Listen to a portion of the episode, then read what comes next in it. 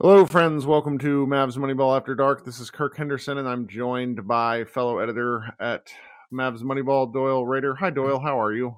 I'm good, Kirk. How are you? I'm good. So it's eh, Thursday night.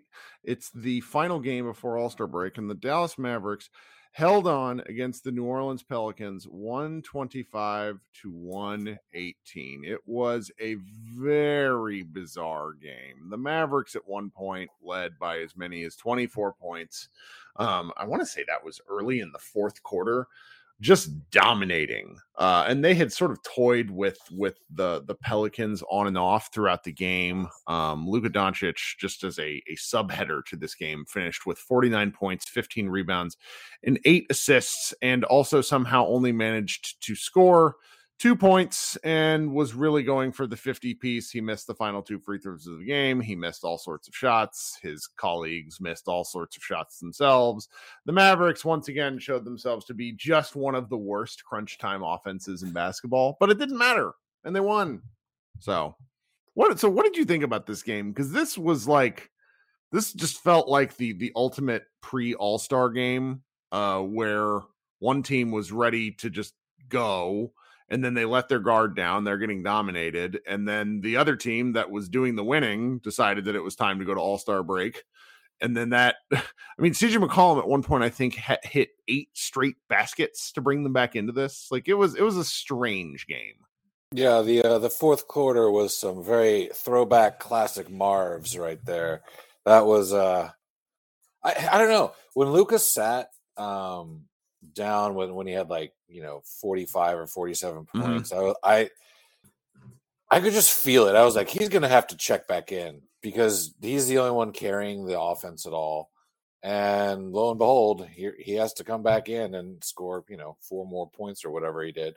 And it, it, it just ground to a halt. Like every good thing that the team had been doing just like fell apart and allowed the Pelicans to go on what was potentially, you know, obviously they didn't win, but potentially a, game, a run that could have, you know, netted them the game in the end. I mean, it, it was, it was just... a disastrous lineup in the fourth quarter. Yeah. So Luka left the game with 10 minutes, like 9.59. Davis Bertans enters the game for him. They were up 110 to 86. Luka didn't come back into the game until 635. So he roughly sat three and a half minutes. The Pelicans at that point had chewed nine points off the lead. They were uh, still up by 15. And the Mavericks just went into oh shit, oh shit, oh shit mode. And, you know, Luka was taking shitty jumpers or not. It was like weird right handed driving layups off the glass. That's really what they were. And then no one was getting back on defense. And McCollum just kept taking it and kept taking it. And then all of a sudden, the Mavericks had to take a timeout with 423 left, and they're only up by seven. I mean, this lead got within four points before the Mavericks finally closed the door. It's one of those where I think it's fair to chalk it up to let's just get to All Star, but I don't know. It's just it's I, am looking forward to seeing what like Mavs fans have to say on the on the green room because it was it, it didn't inspire a lot of confidence despite Luka pouring in a bajillion points. And that's kind of been the thing though. It's like it's been Luka and he's been like 40% of all of the offensive production it feels like for the past, you know, week plus. I mean, you know, Brunson had a good game tonight. He was extremely efficient. Brunson yeah. was huge, but Brunson and, was also on the floor when the league went to hell. Like the, right. the like Luka finished with a plus 21. So when Luka was in the game, the Mavericks kicked the crap. And then Dorian Finney Smith did too, but he and Luka tend to share the floor together fairly extensively. Everybody yeah. else was a negative except for Kleber. Yeah, I guess that's not true. It's I, I still don't really understand how this game happened. I mean, you said it, you sent me a text during the game where you said Dwight Powell is the worst defense or worst defensive rebounding center in the mm-hmm. NBA. And like I think you're sassing me, but I think you're not wrong. I don't think I'm wrong at all with that. Like it's he he's like the most almost in the best position player when it comes to rebounding cuz he's in the right area but he's not in the right place. And that's constantly like he had what, 5 rebounds tonight? That's what you're getting from your starting center, 5 rebounds. And I think yep. the rebounding now that Porzingis is gone is going to be a, a, major issue. Uh, granted, you know, Porzingis was hurt a lot, so he wasn't playing a whole ton, but the Pelicans, you know, clean them up, clean them out on the glass. The Mavericks continue to lose the battle on the glass. Like it's just going to be a thing, and because Dwight mm-hmm. Powell is, you know, he'll have a a rare game where uh, he'll get like ten rebounds, and then Mav State media will uh, be beating the drum of he's actually a good uh, rebounder. But, I mean, it's not really his fault. Like, no, it's not. It's not. I so think he's much. Fine. Like so Jonas Valanciunas is just so much bigger than him, and there's just these matchups where it's like Embiid, Valanciunas, Jokic, like the. I don't want to ever say the traditional big in the NBA is back because that I don't think that's true. But some of the best players in the league for the first time you know, the last uh, Embiid, Jokic are, are, like some of the best players in the league are big right now, and that the Mavericks don't have a starting level big. And you know, Porzingis, say what you will, he's a good basketball player, and I would consider him a starting level five. This is the sort of thing that's going to eat them, which is just wild since they had six centers on the roster at one point. Yeah, it's uh it's crazy to think about. Like it's when I watch these games, like I constantly just kind of think about what happens in the playoffs when they, you know, teams like literally they started Jaxson Hayes tonight because they wanted to go big against the Mavericks, you know. Yep. And Jaxson Hayes, you know, kind of destroyed the zone early on, and so they kind of went away from that. Uh, but like, this is going to be an issue. Like this, yeah. Big men are uh, opposing big men are going to be an issue, and I think that our our friend uh, Ryan Morton who uh, loves his Cavaliers would disagree with you that the big man is uh, not back. He, the Cavs have like a million big men. Well, and and it's interesting because you know I don't want to jump ahead. I still want to talk about this game, but the Mavericks come out of All Star play break playing the Utah Jazz, right? And Rudy Gobert is just that's who they might play in the playoffs right yeah. now and that's going to be a really interesting game to watch with everyone having had rest and and you know the teams pro- hopefully being as healthy as they can be and and it's just it's been something the past several games and they they need to find a way to team rebound out of it. Most of the year the team has actually done pretty well on rebounding. And that's you know whether Porzingis was playing or not. Right. And so it's just it's a little it's a little odd to see them struggling quite like this but you know eh, some sometimes rebounding really doesn't matter particularly if you're if you're controlling like defense and getting up good you know the mavericks played pretty good defense for i would say probably 35 minutes of this 48 minute game it's just in those stretches where they didn't play well they played awful yeah and like there was a play early on i think it was either late first quarter or early second quarter Luka was just mm-hmm. like absolutely battling defensively against Brandon Ingram, and like I was, you know, it's awesome to see him do that. Like he he shut Ingram down on that possession. Like Ingram put up like a, a ball that bricked off the front of the iron, I think. But uh, you know, that's something you don't always see, and like or you haven't seen from him. And uh, Jason Kidd, I was on uh, the post game press conference before we hopped on this call, and he was saying that you know he thinks that Luke has always been able to play defense. He, it's just sometimes you need to ask players to do something before they actually like commit to it and do it. So I thought For that sure. was a pretty I thought that was a pretty interesting quote from him. But you know, it's it's clear Luka is invested. Is he the best defender on the team? No, not by a long shot. But he's invested in it. He like tries and like that's that's significant.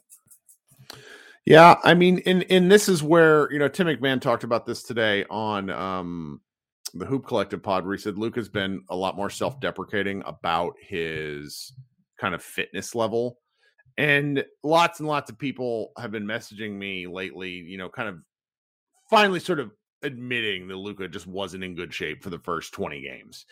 And the defense aspect of this is really interesting because defense soaks up a lot of energy. It just does over the course of a game. And for Luka to be the player that he probably wants to be, this fitness journey is not it, it, he's going to have to continue it past this season into next season and come into season really in good shape if he wants to play defense and be like an MVP caliber player. I, I suspect that this season's been a little bit of an eye opening one for him. And as they go along, maybe it will be, you know, if if they let's just say, heaven forbid, they don't make it out of the first round of the playoffs, he's to both have to say, all right, yes, we need better support, but also I'm going to have to commit to being better earlier and longer. But it's it's not necessarily fair. Um so we'll we'll see what's going on with that though. I'm I don't know. This is this this feels like a game where I would really overreact to it, but I I am kind of looking forward to All-Star break. Um this the fact that they closed out you know, following the the Porzingis trade with a win against the the the, the Pelicans, win against the Heat, which was huge. Um, yeah, they lost to the Clippers, but they basically won. Looking at it here, they won six of their last seven games heading into All Star break. They've got to feel pretty good about that, right? I mean, yeah, like I think this team is in better shape than certainly I would have uh, expected coming into the season. So, I mean, that's a positive, and they're they're playing great right now. Honestly, like the the win against the Heat was definitely a statement win. Like on the road, like the Heat are a good team, like really good, and the Mavericks went into that game pretty banged up and you know won pretty handily. So, and then this game, you know, they they should have won this game. The Pelicans are. I think they mentioned it on the broadcast. Like after starting the season horribly, they're like twenty and twenty in their last forty games. So they're they're they're they're not as bad as their record necessarily suggests, but it's certainly a team that you need to beat, and uh, they did. So, I mean, I think they have to be happy with themselves going in. Like they, there's some games in there, like the Clippers game that they lost. I was at that game. They played very lackadaisical throughout. It was not a good. Mm-hmm. It was not a good showing. But other than that, it does seem like this team, when they do have games like that, respond. Like they bounce yeah. back and uh, that's something you haven't always seen. But uh, you know, from the Mavericks in the past, but I guess that's uh, kind of their identity now, if if we can uh, if we can say that. Well, I really don't think there's too much more to hyperventilate about during this game. It's probably best. Like I was, I had the game on. I had house guests over, and um, uh, one of them was like very fascinated by the fact that I do this. And it's just like, well, at the end of the day, I tend to do this because I'm either going to talk to my friends about this online or I'm going to talk to my wife about it. So it's good that we have these outlets to talk to each other because most people are, most normals don't give a shit about the Mavericks beating the Pelicans in a random game in February. But um, so coming up after just like kind of looking ahead a little bit, you know your work schedule is a little bit different. Are you going to be able, are you to be able to make it to a few more games kind of down the stretch here? What do you think? Yeah, that's what I'm trying to do. I'm trying to go to the ones on the weekends when I can, mm. but uh weeknights probably probably not so much anymore. Just it's I, I don't work. No, it's a grind. When you have a yeah. normal job, it's a absolute grind. And yeah, it's it's it's hard. Yeah, and, it, and, it's, it's, and it's out of the way now. Like I don't work like you know close to the arena anymore, so right. getting there is not a not the easiest thing. No, because it's it's it's you know we watch these games at home and it's a two hour and twenty minute commitment. When you go to the game, even as a fan, when you go to the game, you're committing four and a half to five hours of your day yeah. to kind of it's, be there. It's it's a slog, definitely. Like mm-hmm. since since they've moved all the press conference stuff to Zoom, like I don't go to the games as early as I used to to you know get because you I don't have you know press conference or locker room access. There's there's tiers of access nowadays because of uh, COVID regulations within the NBA. Like there's only a handful of you know reporters that do have you know at least press conference access at games. Uh, no one has locker room access to my knowledge. Nope. It's uh it's it's all very it's all very new kind of environment, even though it's been like this for a couple years now. But it's not how it was like ever. So it's yeah. definitely like it's it's changed the reporting experience at least on my end and uh it's still getting adjusting to that but uh honestly i don't mind the zoom stuff because it's you know I, I i, can sit on you know the couch or something and listen in and like ask questions if i need to yeah yeah and that's nice mm-hmm. All right so thank you for hanging out with me, Doyle. Um, for anybody yeah. who didn't know, it was Josh's birthday, and he was going to like do stuff, and I yelled at him and said, "Absolutely not." Um, he should not have to watch the Mavericks on his birthday. Though the fun part, and and you know, I was trying to explain this to my mother, like this season can feel like a grind at any point, but then you're watching a game that Luka drops 49 points with just it. He dropped 49 points in about 35 minutes I think he might have had 45 points in 32 minutes. Mm-hmm. And though he finished the game with, he ended up playing 38. I mean, he just, the things he does when he gets on these scoring fits is mm-hmm. just, it's wild. It's worth, like, it's always worth kind of keeping an eye on a Mavs game now, which I like that part of covering this team because we've just done it in the past pre Luka, kind of tail into Dirk's, you know, post prime, where you get to this part in the season and it's just hard to watch because there's not like nothing super exciting was going to happen. But with Luka, he's drawing at a fan on the sideline, and it was just, just fun. It was a fun game. I'd like I'd like to hear uh, Dalton's firsthand account of uh, Luka jawing at fans uh, down down there in Smoothie King. I mean, I made the joke that that that the, the fan like Luka was yelling at Dalton, which that, that, you know that, that would be incredible if that ever happened. I would I would pay good money to see that. I mean, I I, I couldn't figure it out, but but our guy Panda Hank, uh, Panda Hank forty one on YouTube, go follow him. Uh, essentially noted that there was a fan calling Luka some some inappropriate names, and I'm trying to remember was it Mello who got somebody kicked out this year for doing for for talking, but it's oh, just like like you know these like if you sit close to the game, uh, watch your mouth. Like these dudes are still dudes. Like saying dumb stuff to them doesn't work out well for you as a spectator. It's just not that hard. Right. And like the guys sitting behind uh Harp and Followill, like you could hear them swearing on the broadcast. They were really loud. Like it was like it, it, it, like it wasn't just like the normal words they allow on television. These were like HBO words they were yelling out. It's amazing. I didn't yeah. catch that at all. Oh yeah. All right, was, man. It was crazy. Thanks so much for hanging out on part of your Thursday. I hope you enjoy your Friday, and you and I will talk soon. But guys, go ahead and uh, give, a, give us a, give us a follow if you are not subscribed to the podcast, and stay tuned tomorrow afternoon for the uh, post game locker room. I'm sorry, it's now green room which will go up on your feeds and, and probably, you know, right before your drive home from work. Everybody have a great weekend, and we'll talk at some point during uh, the All Star break, guys.